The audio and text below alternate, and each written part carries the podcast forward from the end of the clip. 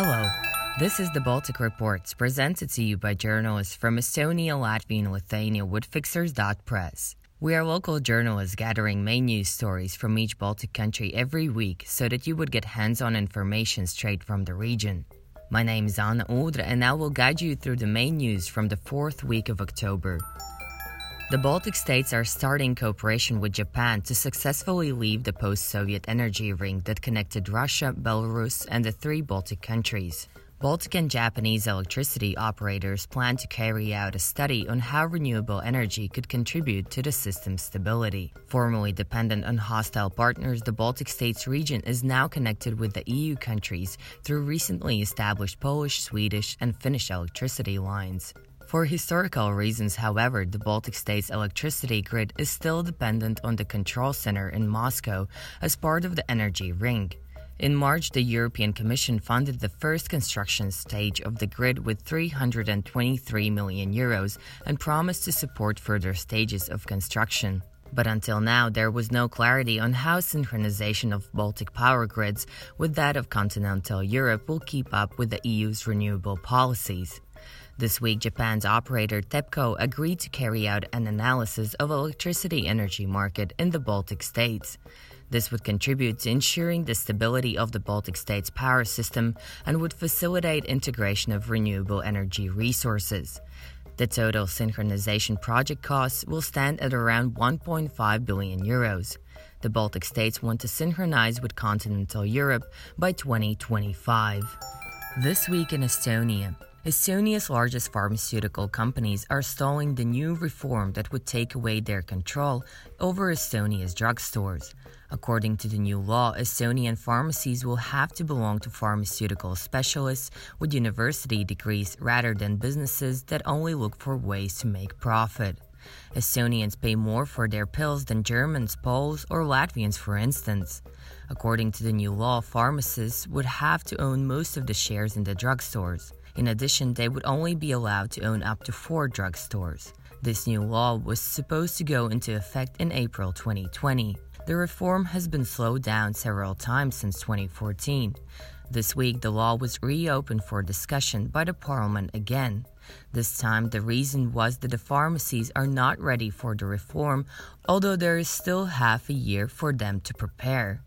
The opposition has called the stalling of the pharmacy reform a political corruption. Estonia's pharmaceutical market is controlled by three major companies Phoenix Group, with headquarters in Germany, Lithuanian Euroapteeka, and Estonian business Magnum. This law would have dissolved their power over the prices and the selection of medicines in Estonia. The reform should make the market more transparent and accessible for different medicine and more flexible prices. The biggest player in the market, Magnum, is owned by Margus Linnamäe, Estonia's only oligarch, who also owns multiple media outlets and donates to one of the parties in the coalition, Isamaa. French media and experts are criticizing Estonia's European Commissioner for Energy, Kadri Simson, before she has even started working. The Energy Commissioner who loves oil too much, says the title in the French leading newspaper Le Monde. A French energy expert, Jean Marc Jancovici, stated that Simson doesn't understand her field. Simson, who was responsible for energy policy in Estonia as a Minister of Economic Affairs and Infrastructure, now has to pursue ambitious goals of reducing greenhouse gas emissions in the EU. At the same time, Estonia produces almost all of its electricity from shale oil and coal that is extracted locally. As a result, Estonia is the second largest emitter of CO2 per capita in the EU. This is in stark contrast with what Simson has to promote in Brussels. And it doesn't stop there. The Estonian government is talking about supporting the construction of a new shale oil pre refining plant. Simson doesn't see a problem with this. In a comment for Estonia's public broadcasting, she said that the most important factor is that the member states have a plan for reduction of emissions. She believes that Estonia's goals for 2030 are higher than the average of the EU, and this should be enough reason for rejoicing for now. But it seems that experts in Europe are keeping a close eye on her.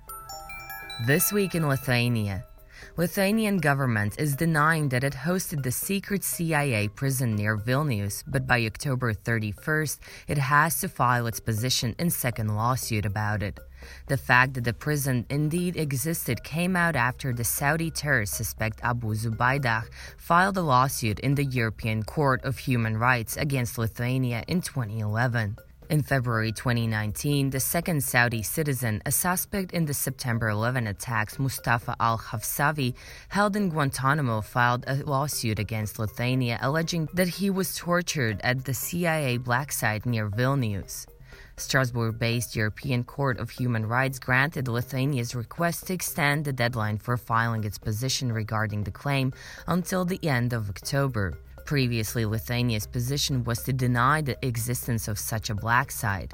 Locally, the pre trial investigation is ongoing, but no one of the state's leadership has acknowledged that they knew about such prison. In 2018, the Strasbourg based court ruled that Lithuania had hosted such secret prison in 2005 and 2006. Lithuania has agreed to pay 130,000 euros in compensation for Abu Zubaydah, who was illegally imprisoned. In the wake of the September 11 attacks, the CIA took suspected Al Qaeda detainees to several black sites around the world to escape U.S. rules on interrogations, a program that has since been judged as illegal. The Human Rights Court has already ruled against several European states, including Poland, Macedonia, Romania, and Lithuania, for agreeing to host CIA secret detention sites. The US decided to deny the status of asylum and instead extradite the former judge Neringa Venckienė to Lithuania. This gave new impetus to the political movement rallied around an unsolved series of murders. In 2013, Judge Venckienė fled to the United States to escape prosecution in Lithuania. She made this choice after a five-year battle to secure justice for her four-year-old niece, Deimantė Kedytė, who reported that she had been sexually molested by Lithuanian government officials while in her mother's care. In 2009, Kedytė's father and his brother Darius Kedys was indicted with murdering two people he thought were involved in molestation, but the investigation was seized after Kedys was found dead himself. Later, several other related individuals died under mysterious circumstances. In 2012, Venckienė founded a political party called after her brother's name and used the public emotions to get into the parliament with seven of her supporters. She fled to the US after her immunity was revoked on the basis of multiple charges related to obstructing justice. Since then, she has been trying to prove that accusations against her are politically motivated. After the US's decision to extradite her, she sent a message to her supporters saying that she's coming back right on time to get again into the parliament in 2020. This week in Latvia, the Moscow Patriarchate of the Orthodox Church is attempting to influence Latvia's Orthodox Church, or in short, LPB. According to the Latvian television, Moscow is trying to force Metropolitan Alexander of the LPB to retire to replace him with a more favorable person to Russia. LPB senior priest member of the Synod Nikolai Tichomiros has expressed concern of unwelcome influence. He states that there's a priest that has been sent from Moscow to incite discord among members of the church in Latvia. Earlier in October, the Council of the LPB decided to return to a clause that acknowledges the independence of the Latvian Church from Moscow. Shortly after that, the Russian media published an opinion piece where the LPB was blamed for secrecy and excessive loyalty to the government of Latvia. This case is not unique because Russia has been using Orthodox churches abroad for meddling in internal affairs and is known for reacting harshly when church leadership of other countries doesn't obey. For example, in 2018, Moscow meddled in the Estonian Orthodox Church affairs and appointed a citizen of Russia as the head of the church. The person, while serving in Moscow, had visited the Russian occupied Crimea and taken part in a campaign against the Ukrainian church, which broke away from Moscow. The Latvian Orthodox Church is a self governing autonomous Eastern Orthodox Church under the jurisdiction of the Patriarchate of the Moscow Church.